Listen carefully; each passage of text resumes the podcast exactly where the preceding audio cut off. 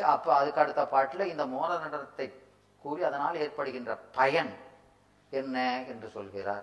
பறையிடமான் என்று மிகு பஞ்சாக்கரத்தால், மிகு பஞ்சாக்கரம் என்பது என்னது? உயர்ந்த பஞ்சாக்கரம். பஞ்சாக்கரம் அது நமசிவாய என்பது பஞ்சாக்கரம்தான், சிவய நம என்பது பஞ்சாக்கரம்தான், சிவய என்பதும் பஞ்சாக்கரம்தான், சிவ என்பதும் பஞ்சாக்கரம்தான், சி என்பதும் பஞ்சாக்கரம்தான் இல்லையா? எல்லாம் பஞ்சாக்கரம்தான் இல்லையா? இதுல எத்தனை எழுத்திருக்கு? இதுல எத்தனை எழுத்திருக்கு? ஒன்று, இதுல ரெண்டு, இதுல இதெல்லாம் அஞ்சு இல்லையா? ஆனா எல்லாமே பஞ்சாக்கரம் தான். ஒரு எழுத்து எழுதுனாலும் என்ன சொல்லணும்? ஏன்னா இங்க இந்த நமசிவாய என்னும் பொழுது உலகப்பற்று அதிகமாக இருந்தது இல்லையா? எனவே அது சிற்றின்பத்தை நுகர்ந்தது. நுகர்ந்து நுகர்ந்து என்ன ஆயிடுச்சு? உலகப்பற்று படிப்படியாக குறைந்தது, சிவப்பற்று மிகுந்தது. அப்போ அறிவு கொஞ்சம் சூக்குமமானது.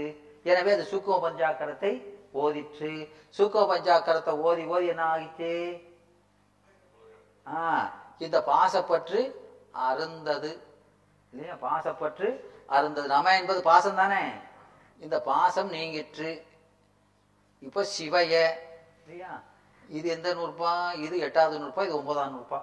ஒன்பதாம் நூற்பாப்புல இப்ப இது சி என்பது சிவம், வா என்பது திருவருள், ஏ என்பது ஆன்மா.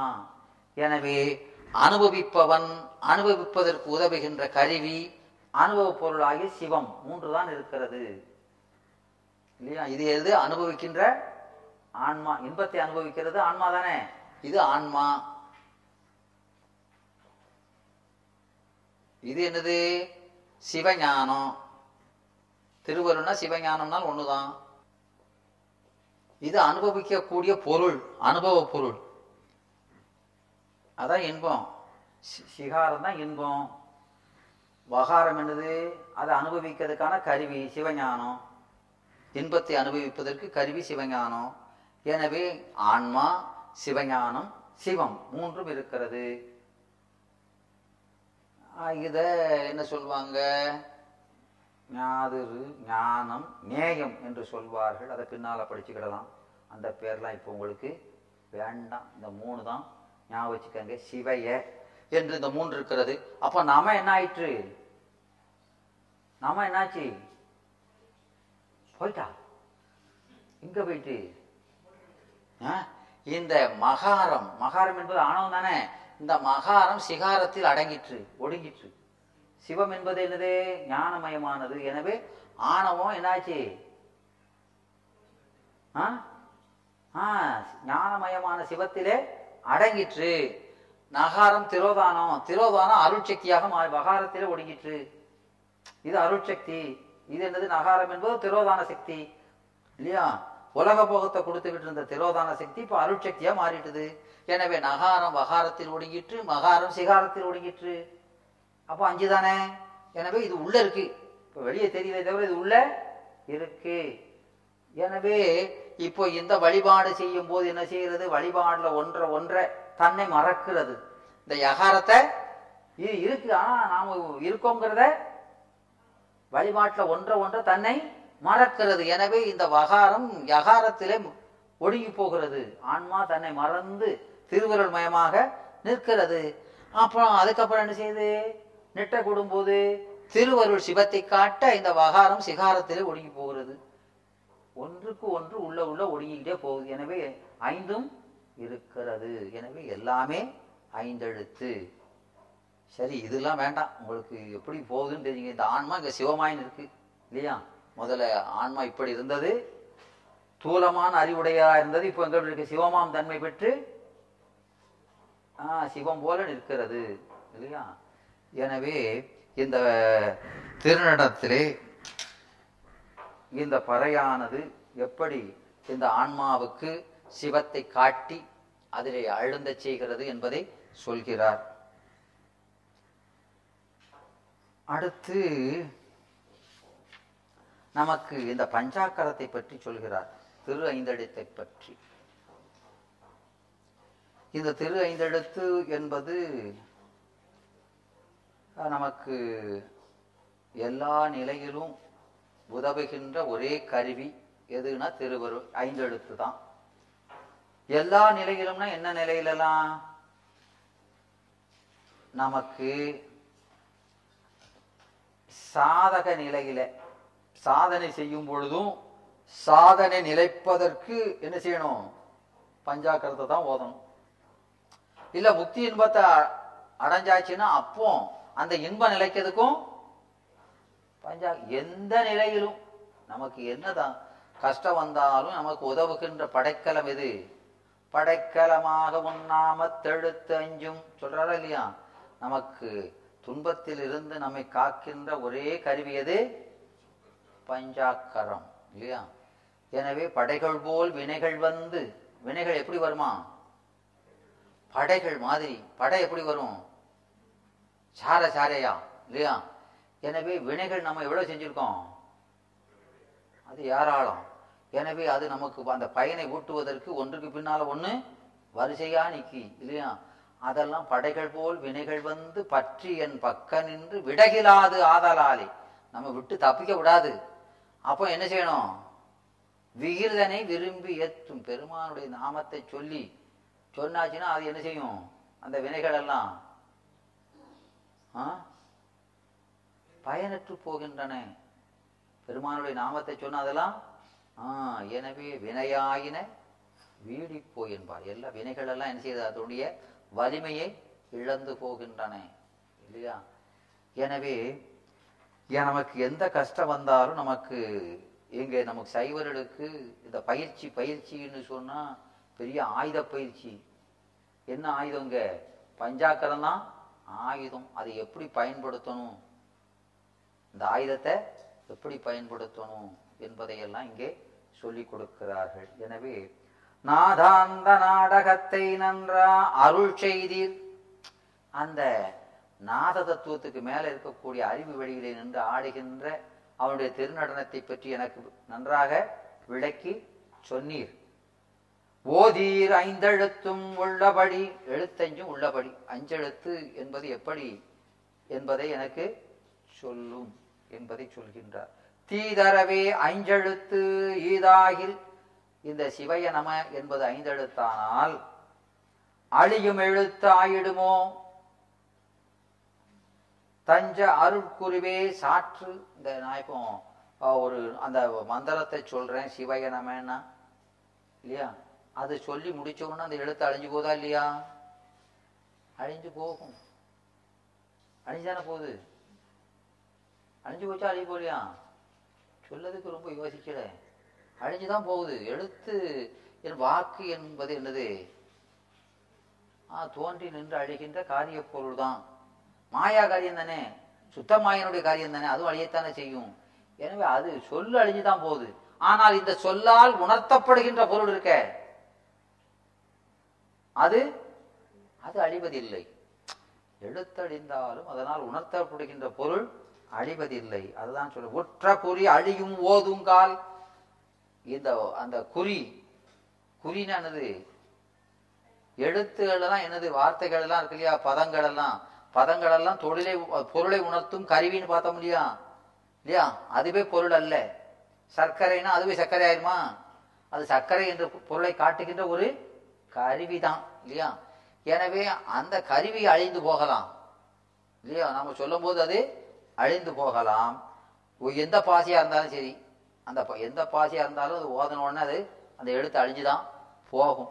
ஆனால் அதனால் உணர்த்தப்படுகின்ற பொருள் சரியாது, அது அழிந்து போகாது இல்லையா? இப்போ நம்ம எப்படி இதை சிவய நம என்பது பெருமானுடைய நாமம், அது நித்த பொருளாகிய பெருமானுடைய நாமம். எனவே அதனால் உணர்த்தப்படுகின்ற அந்த பெருமான் அழிவில்லாத பொருள். மற்ற அது கேள், இந்த ஐந்தெழுத்து எதை சொல்கிறது என்று சொன்னால் ஈசன், சி என்பது ஈசனையும், அருள் வா என்பது அவனுடைய திருவருளையும், ஏ என்பது ஆவி, ஆவி என்பது எது? ஆன்மா. எழிலார் திரோதமலம், பாருங்க நான் சொன்ன இல்லையா, திரோதம மலம் எங்கெல்லாம் வருதோ அங்கெல்லாம் வெறுமன திரோதம்னு சொல்லவே மாட்டார். ஏன்னா முதல்ல திரோதம் சொன்னோம்ல, மறைத்தல். மறைத்தல்னு சொன்னா எதை மறைக்கிறது? அறிவைத்தானே மறைக்கணும். அப்போ மறைச்சா அறிவு குறையெல்லாம் செய்யணும். அவன் செய்ய மாட்டான்னு நான் சொன்னோம்ல. அங்க என்ன சொன்னாரு? திடம் பெறவேங்கிறாரு. எனவே திடம் பெறுதுன்னா அறிவு வளர்வதற்கு மறைக்கிறான். அறிவு வளர்வதற்கு மறைக்கிறான்னா அவன் அறிவு மறைக்கான்னு சொல்லலாமா? மறைப்ப நீக்குகிறான்னு விளங்குதா இல்லையா? எப்படி அருமையா சொல்றாரு பாருங்க. நாம் அதை பொருளை நல்லா புரிஞ்சுக்கிடணும். அதனாலதான் இங்க சொல்றாரு. இங்கே திரோத மலத்தை சொல்லும் போது மத்த எதுக்காக அற கொடுத்துருக்காரா பாருங்க, ஒண்ணுக்கும் கொடுக்கல. இதுக்கு மட்டும் சொல்றாரா இல்லையா? ஏன்னா நீங்க தப்பாக அர்த்தம் செய்யக்கூடாது என்பதற்காக தான் இந்த சாத்திரத்தை மட்டும் இல்லை, எந்த சாத்திரத்திலே சொன்னாலும் அந்த திரோதான சக்தியை சொல்லும் பொழுது ஒரு அடை கொடுத்து மட்டும் சொல்வார்கள். எனவே இங்க எழிலார் திரோதம். எழில் என்பது என்ன? அழகு. ஆன்மாவுக்கு அழகு எது? அறிவு விளக்கம். எனவே எழிலார் திரோதம் நமக்கு அழகை தருகின்ற திரோதம். பாருங்க என்ன அருமையா சொல்றாரு பாருங்க. திரோத மலம் ஆசியில் ஐந்தெழுத்து, இவையெல்லாம் குற்றமில்லாத ஐந்தெழுத்து இல்லையா? அவற்றின் ஐந்தெழுத்தின் அடைவு ஆம். எனவே இந்த எழுத்து எல்லாம் ஒவ்வொரு எழுத்து இல்லை இல்லையா? அந்தியும் நண்பகலும் ஐந்து பதம் சொல்லி, அப்படிதானே சொல்றாரு. அந்தியும் நண்பகலும் அஞ்சு பதம் சொல்லி. பதம்னா என்னது? சொல்லு. பதம் என்பது என்னது? சொல். அவை ஒவ்வொன்றும் எழுத்தல்ல, அவை ஒவ்வொன்றும் ஒரு சொல். ஏன்னா ஒரு பொருளை குறிக்கி இல்லையா? அதுல சி என்பது எழுத்தை குறிக்கல, சிவம் என்ற பொருளை குறிக்கிறது. வா என்பது எழுத்தை குறிக்கல, அது எதை குறிக்கிறது? திருவருளை குறித்து நிற்கிறது. திருவருள் என்ற பொருளை குறிக்கிறது இல்லையா? சீப ஏ என்பது எழுத்தை குறிக்கவில்லை, ஆன்மா என்ற பொருளை குறிக்கிறது. அப்படி ஒவ்வொன்றும் ஒவ்வொரு பொருளை குறிக்கிறதுனால அது என்ன சொல்றாரு? பதம். பொருளை உணர்த்துவதெல்லாம்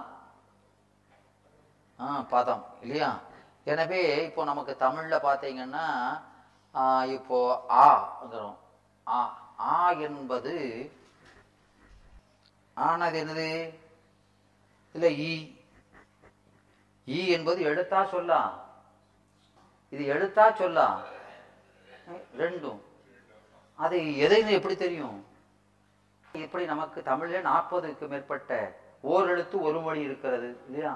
எனவே அது எழுத்தை உணர்த்துகிறதா பொருளை உணர்த்துகிறதா என்பதை எப்படி அறிந்து கொள்வது அப்படின்னு சொன்னா, இந்த எழுத்து தன்னை உணர்த்தினால் எழுத்தென்றும், பொருளை உணர்த்தினால் சொல் என்றும் கருதப்படும்.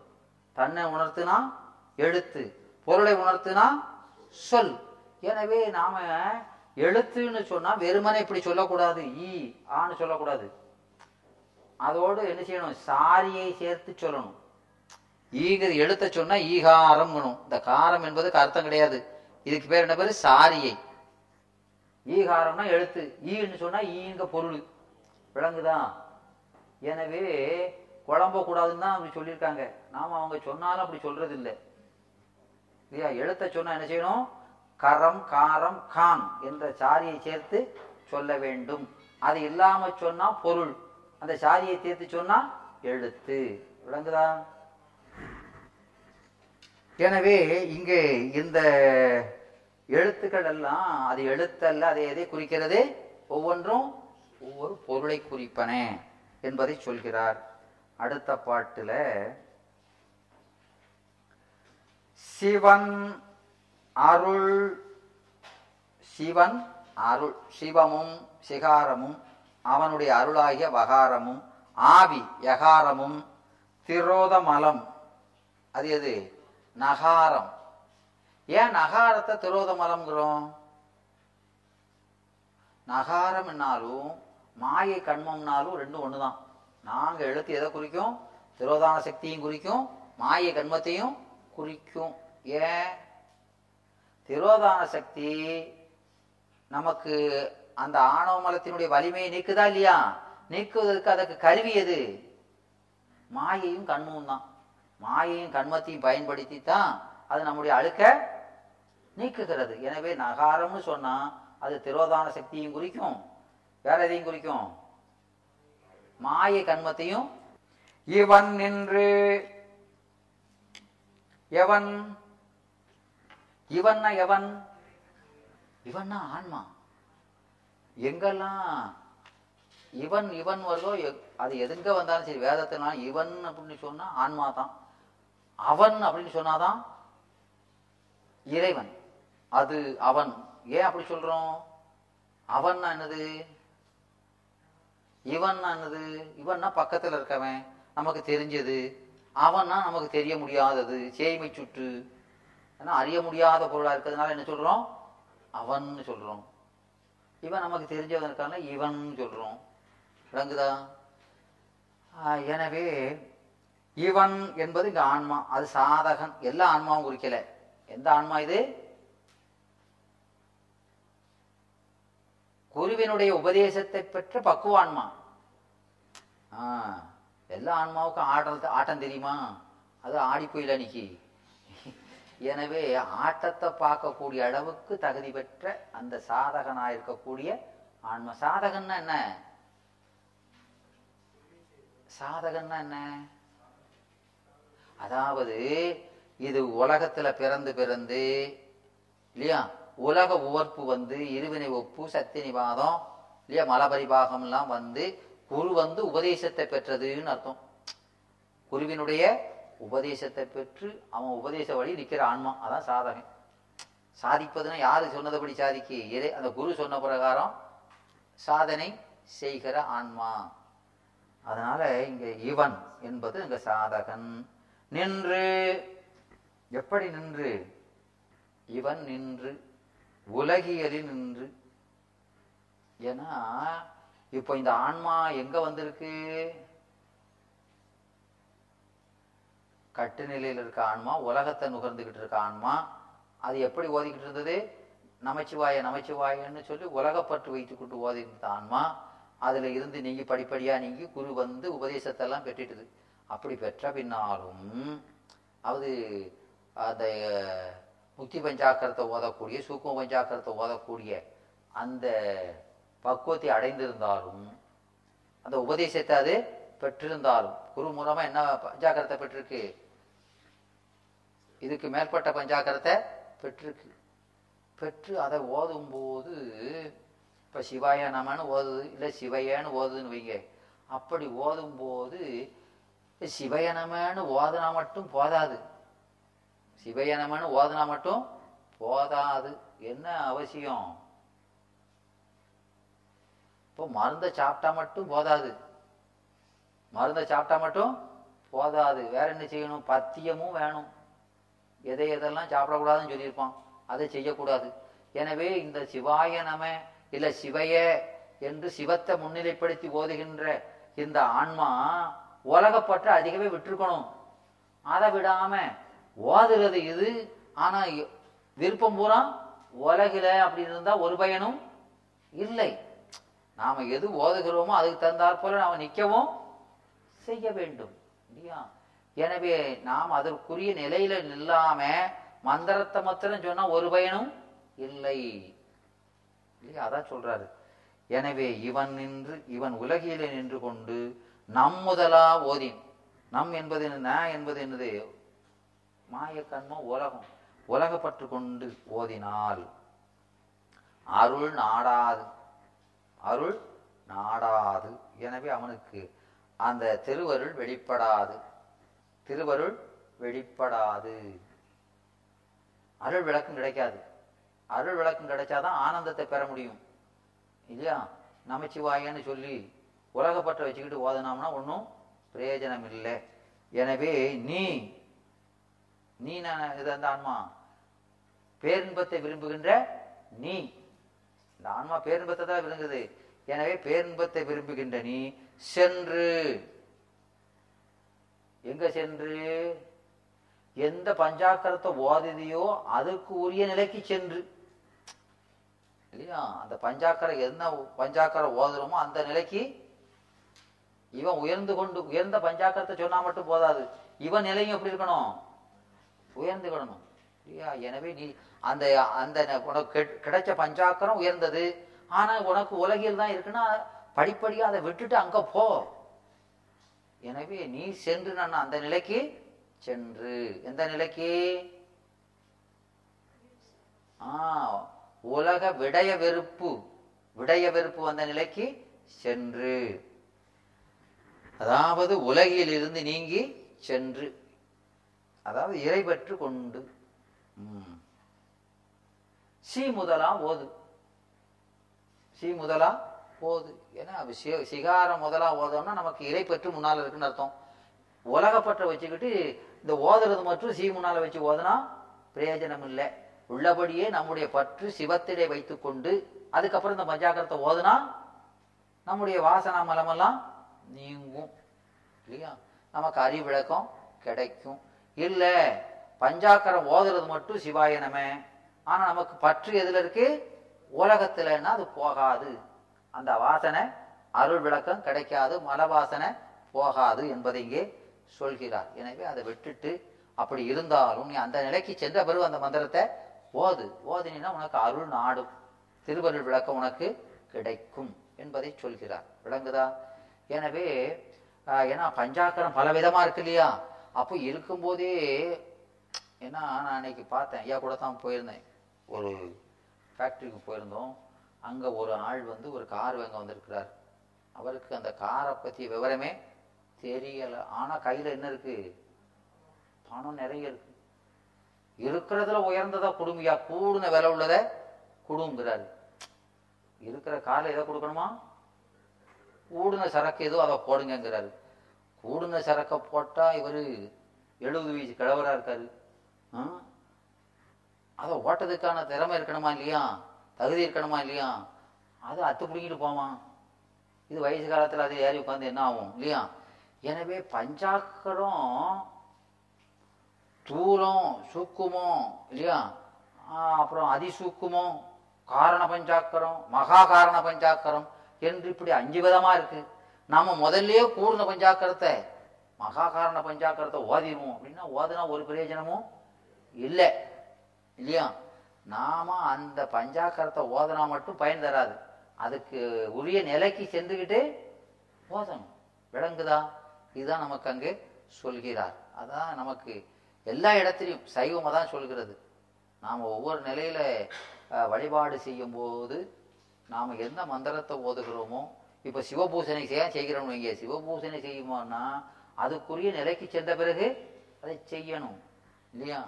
சிவபூசனை செய்கிறோம்னா என்ன செய்யணும், சிவத்தில் பற்று கொண்டு செய்யணும் இல்லையா.